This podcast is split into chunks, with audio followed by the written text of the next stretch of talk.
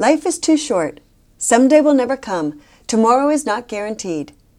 Time's Up Day is here. Today is the day to make the most of your life. It's also the time to get over whatever is standing in between you and someone else arguments, disagreements, feeling slighted, jealous, or whatever it is. It's time to address the situation head on. Hurt is inevitable in significant relationships, yet pain and strife do not have to mean a relationship is going to end. Here are today's hot tips for building resiliency and celebrating Time's Up Day.